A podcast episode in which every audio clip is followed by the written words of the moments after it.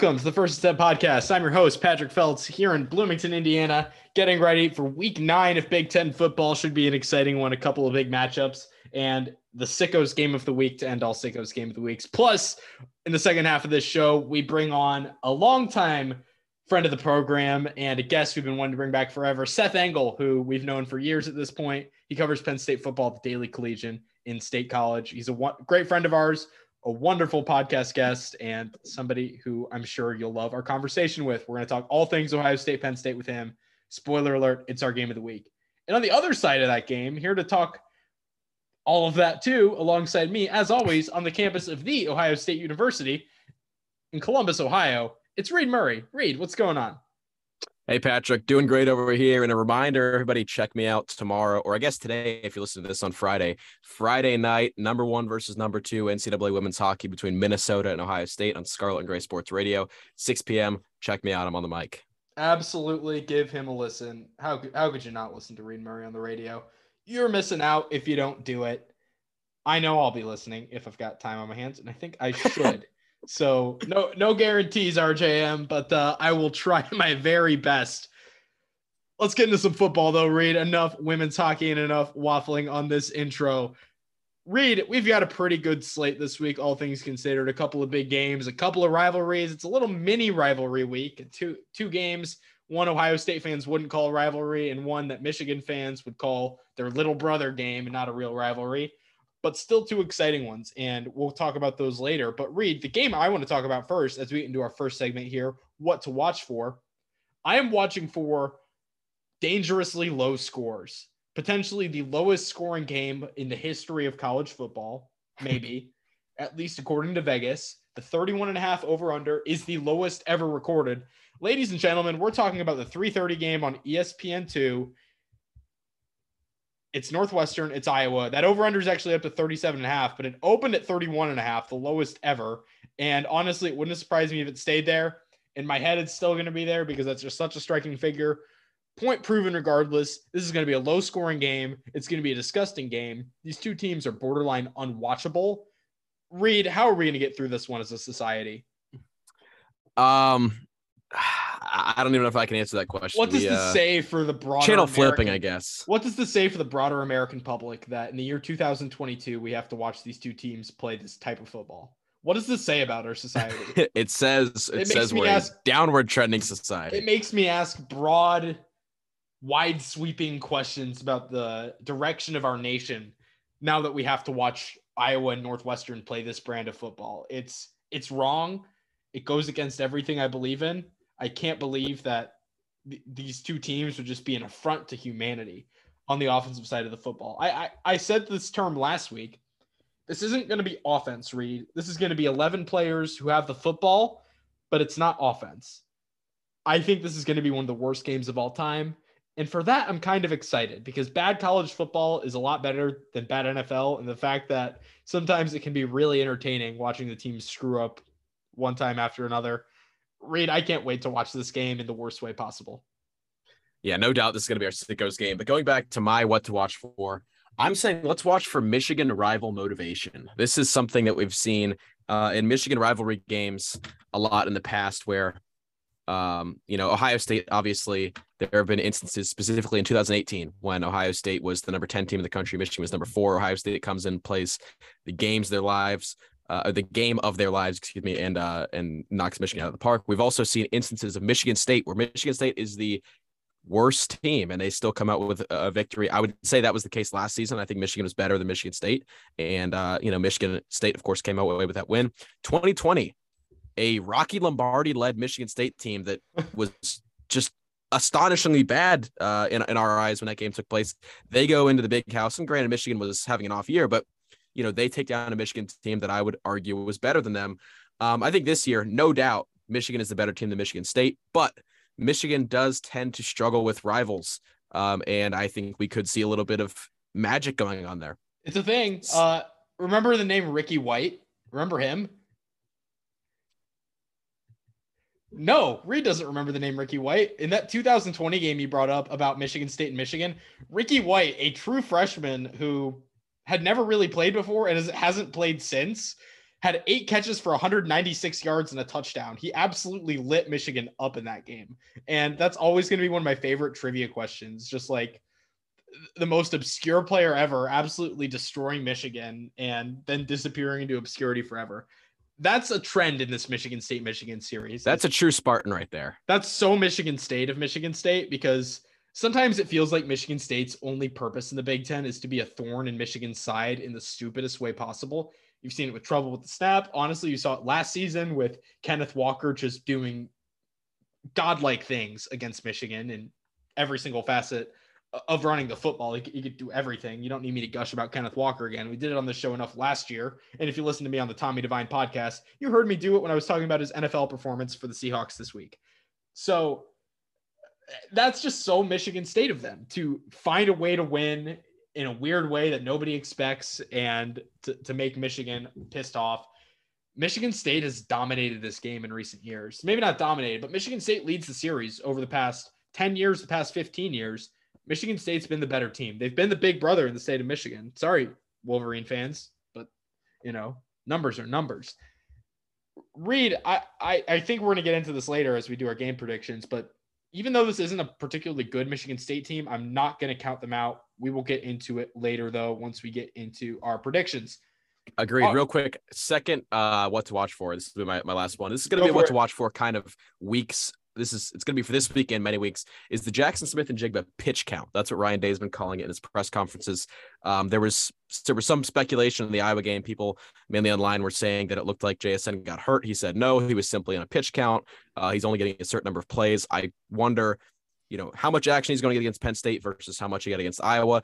And I think in the next few weeks we're going to kind of see what his role with this team is going to be moving forward because there was some mm-hmm. speculation mm-hmm. he wouldn't come back at all. He clearly is back. He did suit up for the team last week going to be interested to see how he will look against a strong defense in a really important game for Ohio State. Absolutely will, Reid. I think that's something worth mentioning. We'll talk about Ohio State and Penn State later on in this podcast. I know we both have a lot of thoughts and we're excited to share them with Seth in the second half of this show. Moving on from our what to watch fors into our uniform matchup of the week, Reid. This is a pretty easy one for me. And it's that game you just talked about Ohio State, Penn State two iconic programs, two iconic uniforms. It's hard not to get chills and to get excited when you see these two teams matching up. You see those two beautiful uniform sets, classic, timeless. One more can you even say? Yeah, I would say there there are certain games where I feel like one team wearing the home uniform and the other team wearing the away uniform feels more right. And for me, Penn State wearing the blue and Ohio State wearing the white feels more right. Mm-hmm. Uh, so this is this is what I look forward to. But for me, I'm actually going a different direction. I have to say Northwestern Iowa because I always talk about how much I love the Northwestern uniforms, and Iowa has one of my favorite sets as well. So it's hard for me to pick against that one. Uh, I'm going aesthetics over um pad or over you know tradition and um you know symbolism got to go with the wildcats and the hawkeyes so it, it will be an aesthetically beautiful game of football but in terms of the actual football being played it, it will be a little bit a little bit hard to watch i like it Reid fun one to mention there okay our sickos game of the week we talked about it already it's iowa and northwestern Reid do you have any more thoughts on this game i, I think i touched on everything i have to say I mean, there's there's no need to you know beat the dead horse with the uh, Northwestern Iowa aren't good at offense. Uh, yeah, so, who would have yeah, thought? I, uh, Can you believe that Iowa can't field a good offense in 2022? What? Huh? Unheard of. Unheard of, indeed. Who who would have thought? But uh, we we kind of got to the crux of this last week, um, or earlier in this week, excuse me, on our last episode when we talked about just how much the Iowa offense has changed with that Tyler Goodson yeah, it's tough to watch. Northwestern's equally tough to watch. This is a Northwestern team that scored five, seven points off of five turnovers against Penn State last month. Tells you everything you need to know. So, really, I'm not. Uh, I'm not looking forward to watching this one. I know you're not, at least in the traditional sense of it, in a sort of can't look away from it like a car crash sense. I am a little excited because I think it's a one of a kind football game, and that is worth something I don't know what it's worth, but it's worth something. All right. Reid, we're going to take a quick break here, but after that, we will give you our score predictions for every other game in the Big Ten this week. Stay tuned, and we'll see you in a second.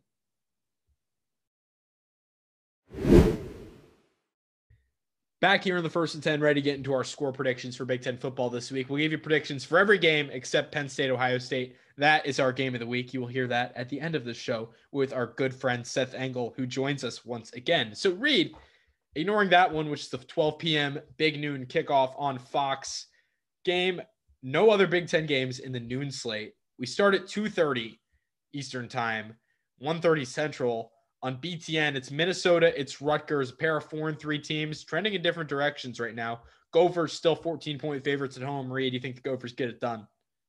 Yeah, I mean, I think as much as we've seen Minnesota struggle in recent weeks, um, I, I, don't think Rutgers is going to pose too big of a challenge for them. No, I also don't think Minnesota is going to blow them out. I'm going Minnesota 28-10, but I think the Gophers absolutely take care of business here. I agree with you, Reid. I, I think Minnesota just has to figure something out. They're a more talented football team. They're a better coached football team. They're a better football team, period, than Rutgers is. And they're at home. Frankly, if Minnesota loses this game, this will raise even more questions about them than last week's loss to Penn State did. This is a game Minnesota can't afford to lose, whether it's for bowl eligibility right now or honestly for future security of the program and, and talking about PJ Fleck's position as the Minnesota head coach. Because you lose this game, you're trending towards, all right, with four games to play, you're 500 and you're just as likely to go bowling as you are to sit home on your couch. So, really, this is a must win game for Minnesota if they want to get to the type of bowl that they think they can get to and that a couple weeks ago they thought they would be able to get to. This is going to tell us a lot about the fight this team has, the resiliency this team has. I think they get it done. My prediction is 27 13. I believe the Gophers win here by two touchdowns. Reid, getting into our next game here, 3:30 kick on ABC. Illinois headed to Nebraska, the six and one Illini winners of five consecutive games, headed to take on the Huskers. Illinois favored by seven and a half on the road. But Reid, I weirdly think this is a closer game than people are saying. And there's a part of me that thinks that this Nebraska team that can put up a lot of points and did put up a lot of points two weeks ago against Purdue and against a good Purdue team. This Nebraska team has a decent shot of winning this game. I think that, but Illinois has had Nebraska's number for a little bit. That's the two things that separate me. Nebraska's not playing terrible football, which is an improvement. Nebraska also, I think, is, or maybe not Nebraska is due, but Illinois is due to fall back down to earth at some point. I don't know if this is the week Illinois falls back down to earth. I know they will eventually. I'm not going to predict it this week, but there's a part of me that wants to. I think Nebraska has a very real shot to win this game. Do not be surprised if Nebraska wins. I'm going to tell you right now. Do not be surprised if Nebraska wins. However, my prediction is going to be Illinois 24, Nebraska 21. I think this is a tight one, Reid. I'm thinking the exact same thing. I'm saying Illini 28, Huskers 23. I think close game. I think. Can you believe that Nebraska losing a close game? Exactly. Yeah. Who would have thought? I think, uh, yeah, I, I kind of agree with everything you said there. I, I would not be surprised by a Nebraska win at all, but I think whether Illinois is, I think they're going to win. They're going to rise three spots in the rankings. They're going to be sitting way higher than they need to be. And when they do fall down to earth, um, people are going to be really disappointed. I, I, I just don't think Nebraska has it in them to, to, to knock Illinois uh, down a peg. I think they, they have it in them to maybe you know put some eyeball emojis on the game, but mm-hmm. don't think they finish out the job. I but think it's possible. One, one, of these next three games between Nebraska, Michigan State, and Purdue for Illinois, I think they fall back down to earth before getting sent into oblivion by Michigan in the second to last game of the season. Mm-hmm. All right, but for now, Illinois is riding high. Enjoy it while you can, Illini fans. Believe me, it goes quicker than you think. Been there. But hey, yeah, if anyone, if anyone would know, it is you. it, it is me. Yeah. Enjoy it while you can, Illinois football fans, because uh, it's here and it's gone. It, it, usually, maybe Illinois can be the exception and make it last. A team that had a similar success to Illinois for a few years and has now not made it last. Northwestern. They're playing Iowa this week. Reid the big question: 3:30 kick, ESPN two. Iowa favored by 11. Will anybody score a touchdown? Is 11 the the spread for Illinois for Iowa to cover or is 11 the over under? That's my question. Uh do you see a touchdown in this game, Reid? I know that's a stupid question, but I see two touchdowns and they're both for for Iowa. I'm saying 17 to 9 Iowa. I'm seeing two touchdowns for Iowa too. I think they're both on defense. 14 to 3 Iowa is my pre- prediction. Northwestern wins the game if only offensive points counted. But if you count special teams, defense, all that stuff, I think Iowa wins. Obviously, that's how football's played. Give me Iowa here 14 to 3. The game is just as gross as you think it will be. Last Big Ten game here for us pr- to predict. It's Paul Bunyan. Wait, Paul Bunyan. What am I? This is Paul Bunyan, correct? I, I didn't say the wrong Yeah. thing. There's the Paul Bunyan's Axe, which is Minnesota. I was about to call it the Wisconsin. Axe. Paul, Bun- That's Paul Bunyan. Trophy. Paul Bunyan Trophy. Yeah. If we had a nickel for every Paul Bunyan game we had to co- cover in this conference, two nickels, which isn't a lot, Which isn't a lot. but it's weird that it happened twice. Paul Bunyan Trophy, you know it. Minnes- Michigan State. I almost said Minnesota. I'm, I'm crossing my streams here, Reid, confusing myself. Michigan State, Michigan, 7:30 ABC, big one in the big house. Michigan 22 and a half point favorites, Reid.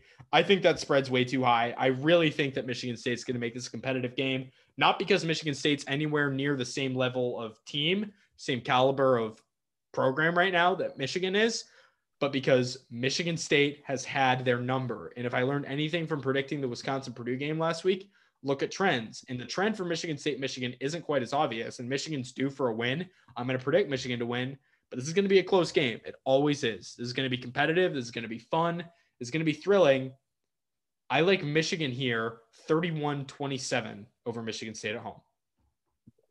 I have it close, not quite as close as you do. I'm saying 38 17.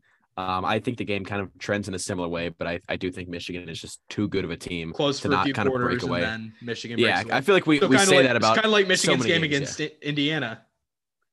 Uh, pretty much, yeah. Um, and what I'll also say about this game, the Paul Bunyan Trophy is my favorite trophy in the Big Ten.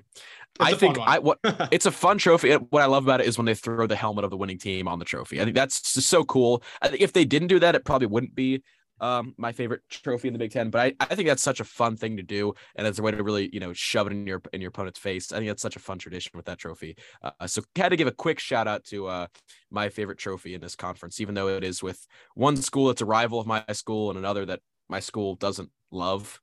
Um, it's it's a great trophy. Love it. How could you not Reid? It's a big ol' dude. That's that's a that's a football guy right there, Paul Bunyan. He looks like Yeah, he could and be I'll li- also say- he looks like he could be lining up at defensive end for Michigan.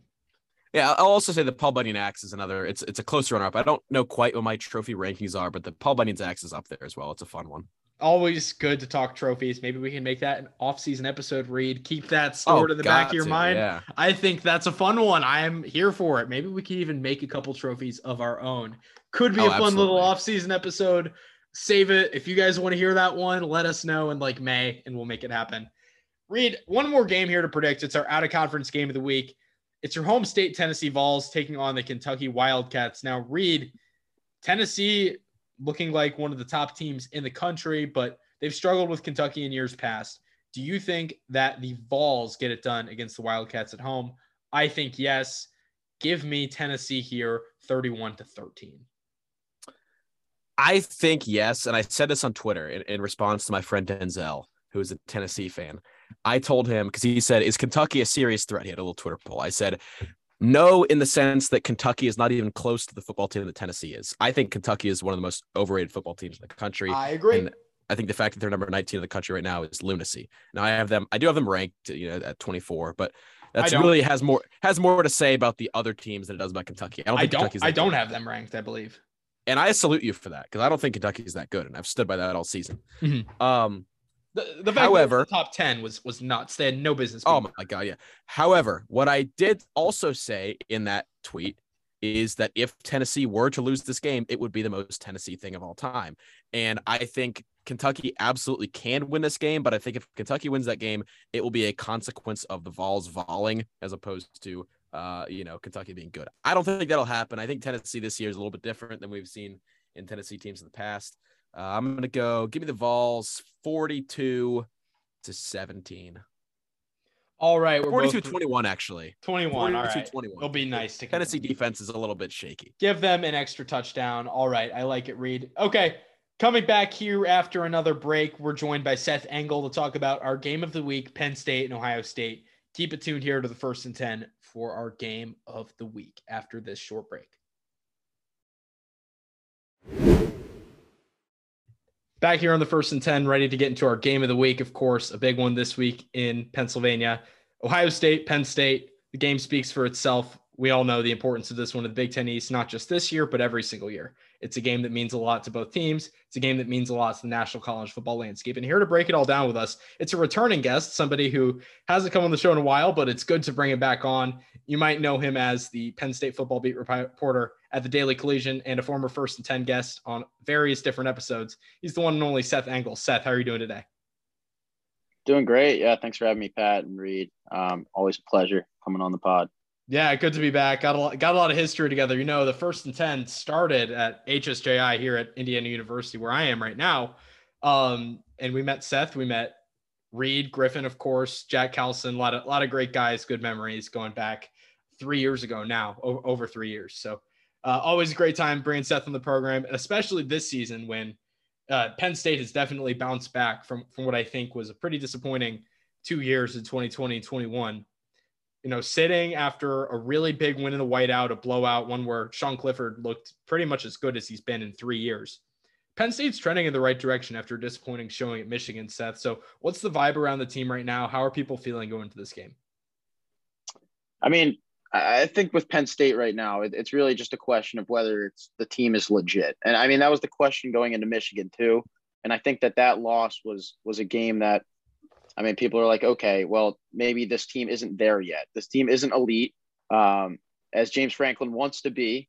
Maybe not this year, but I mean, with a win over Ohio State, those those playoff, you know, hopes kind of come back alive. Absolutely. And, I mean, as hard as that may be to you know to beat Ohio State, Penn State always gives them a run for their money. So um, you can't necessarily rule out a victory. No, you can't. This is absolutely a game Penn State can win. And it's a game they can win every single year, at least years that they played at home. And they're at home this year. And they have had a lot of success on their home turf. And, you know, some some games better than others. Obviously, most recently, that whiteout game against Minnesota, an absolute blowout. Penn State was firing on all cylinders. So what do you think changed week to week, Seth? You know, you watch this team as close as anybody in the world. What changed week to week from Michigan to Minnesota that you know something finally clicked for Penn State, particularly on offense? What changed? I mean, I, I think what it is is it's preparation. Mm-hmm. Um, Penn State typically isn't great off of a bye, um, and they showed that at Michigan. I mean, it's it's it's weird because people ask, well, oh, you had two weeks to prepare for this game. How could you possibly get blown out the way that you did? Um, but I think going into Minnesota, it was really kind of you know, it, it, they returned to their roots where, okay, this team can be competitive with, you know, a great defense, a great Big Ten defense. Um, and then I think going into Ohio State, it's really just a question of how much they want it. It's, it's, I mean, it's a game that you have to do everything right in, which is so difficult to do. Where on both sides of the ball, in all like literally everything has to go 100% right to beat a team like Ohio mm-hmm. State and a team like Michigan.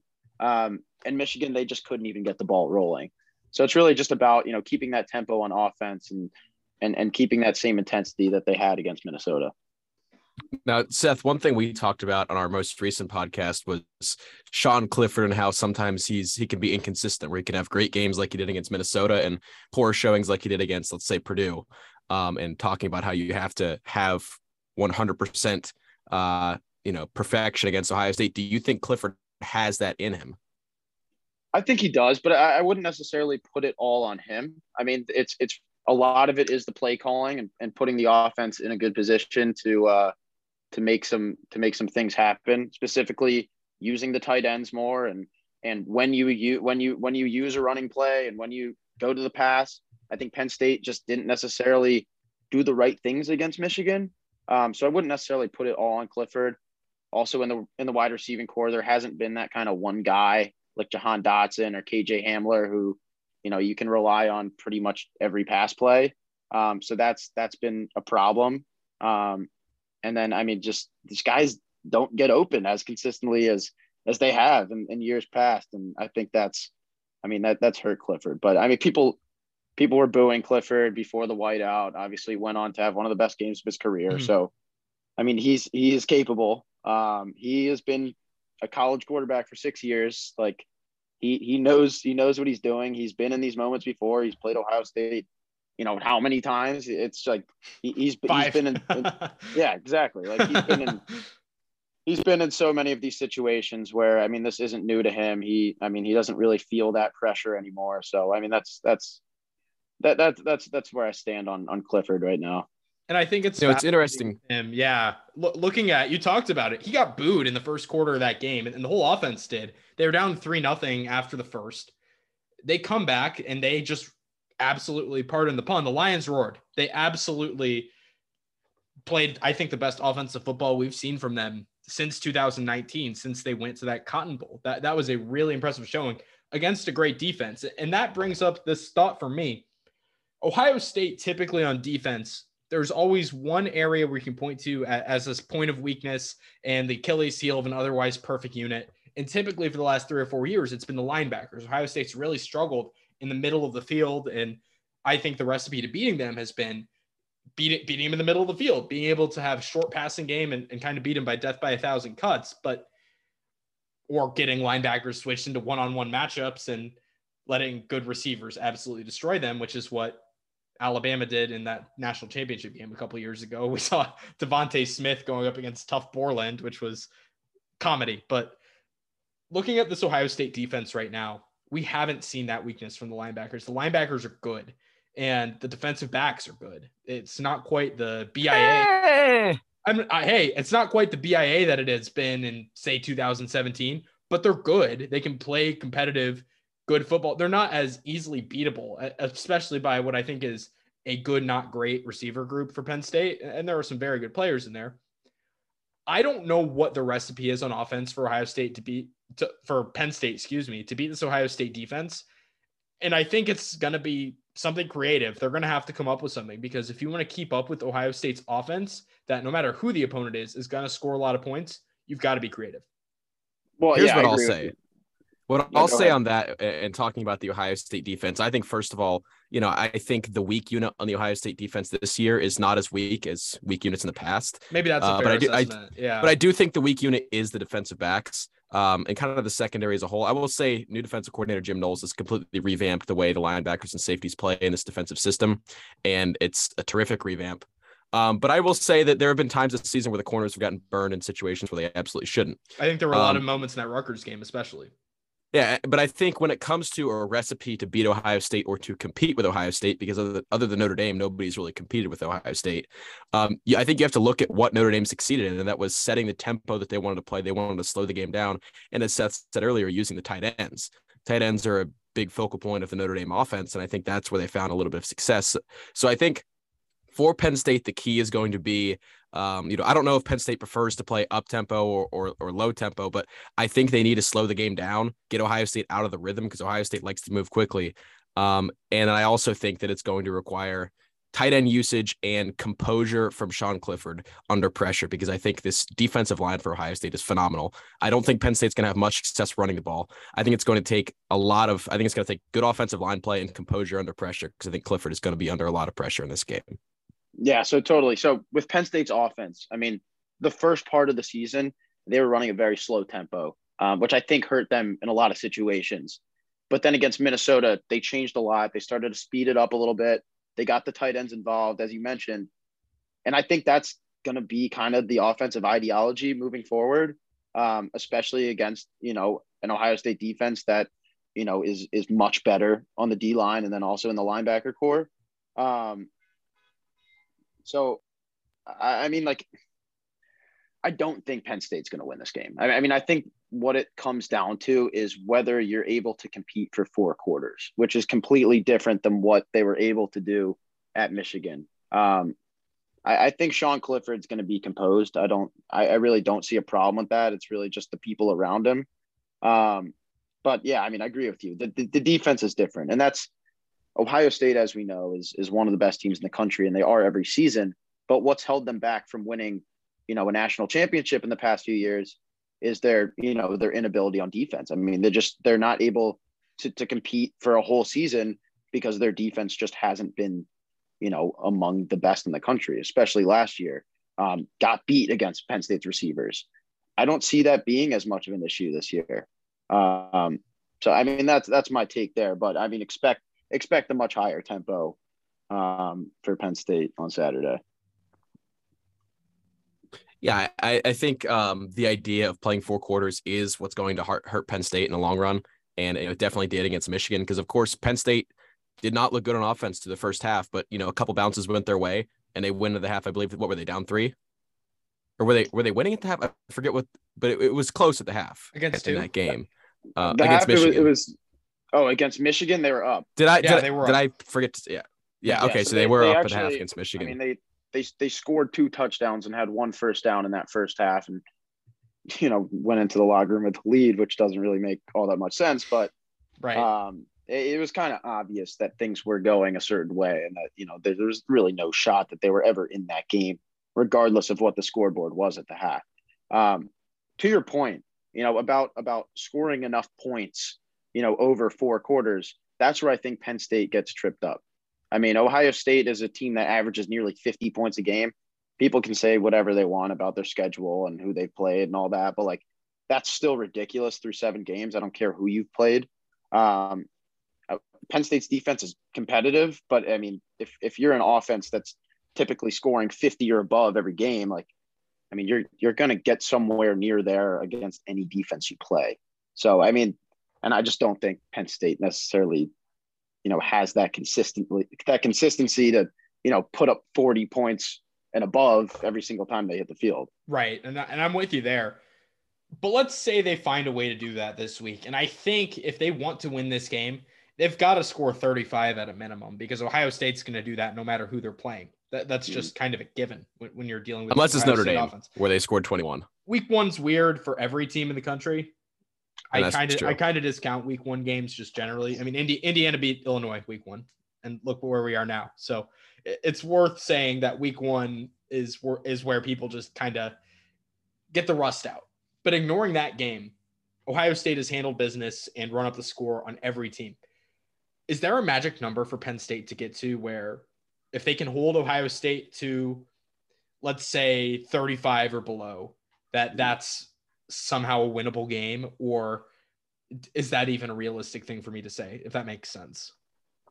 I mean, the Magic. No, Penn State has to score over thirty. I think that's Yeah. obvious. Yeah. Um, I think Ohio State is going to do that with ease. I don't Mhm. see them. I don't see this being a Notre Dame thing where, you know, they they score under thirty unless it's just an absolute off day, which happens. I Mhm. mean, it's college football. That's why you play the games. Absolutely. Player players have emotions. Like things happen. Things don't go a certain way. Like that's it's it's not uncommon. Penn State had that against Michigan. I mean, it wasn't necessarily like Penn State isn't a competitive team. They just it just wasn't their day. The the plays they called didn't work. Whatever they tried to do just wasn't working. That's really the only scenario to me where I could see Ohio State scoring under 30 points this game. Um, so I mean that's I mean that's my magic number for Penn State. And I don't Mhm. I don't think they will surpass 30, but if they are, you know, gonna gonna win, it's gonna be they gotta be somewhere in there. I think one thing to consider in this game, if we're making score predictions, which we'll we'll get into eventually, um, you know, I I think we have to consider the intangibles because, um, you know, uh, uh, there are like you said, players have emotions, and this is still college football. I think a lot of intangibles kind of fall on Penn State's side because, like we said, despite the fact that Ohio State has won, what is it, nine out of the last ten against Penn State, it is with few exceptions been close every single game especially last season. That's a game that comes to mind where Ohio State was, you know, the high powered offense. I believe they were top five in the country at that point. Penn State came in. Uh, I forget if Penn State was ranked or not, but they they were either in the 20s or they were unranked, and they gave Ohio State a hell of a game in a really good Ohio State environment. Um, it seems like Penn State always inexplicably uh, can give Ohio State trouble. This is also the second road game of the year for Ohio State, and yes, there there were people going into the Ohio State Michigan State game saying, "Oh, I wonder if Ohio State's going to struggle in their first road environment." They didn't, but a road environment against a I want to say two and three Michigan State team, it's much different than a Penn State team that has one loss.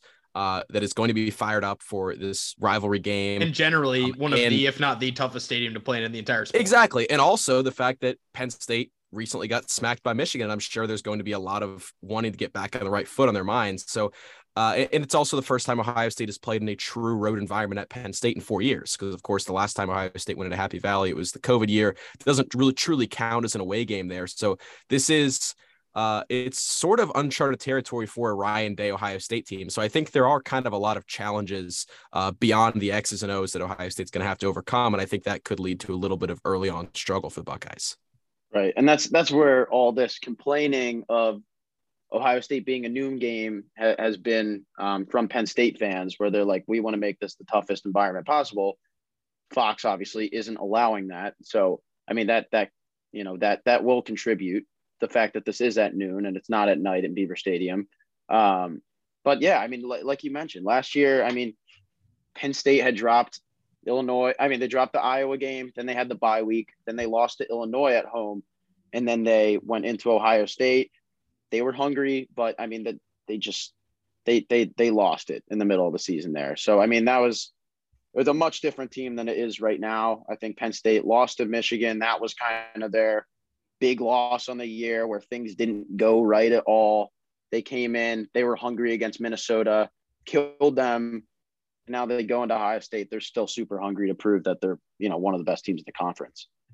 Yeah, and I think there's a reason we haven't talked a ton about this from the Ohio State side, and particularly on the offensive side of the football, because the recipe for them to win this game is to just keep doing what you're doing because it's working. And if Ohio State can play the way they've played for the past, oh, what, six, seven games since Notre Dame, then they'll win the game, period. Um, unless Penn State just plays the most out of their mind, out of body football we've ever seen from them, at least in the James Franklin era. I think it would take a really special performance from Penn State to win this game. So let's get into our predictions here. I'll, I'll just start off.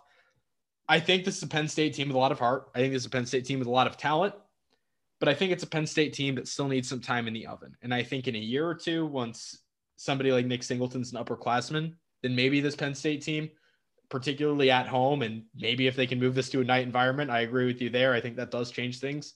Can knock off a, a super talented national title contending Ohio State team.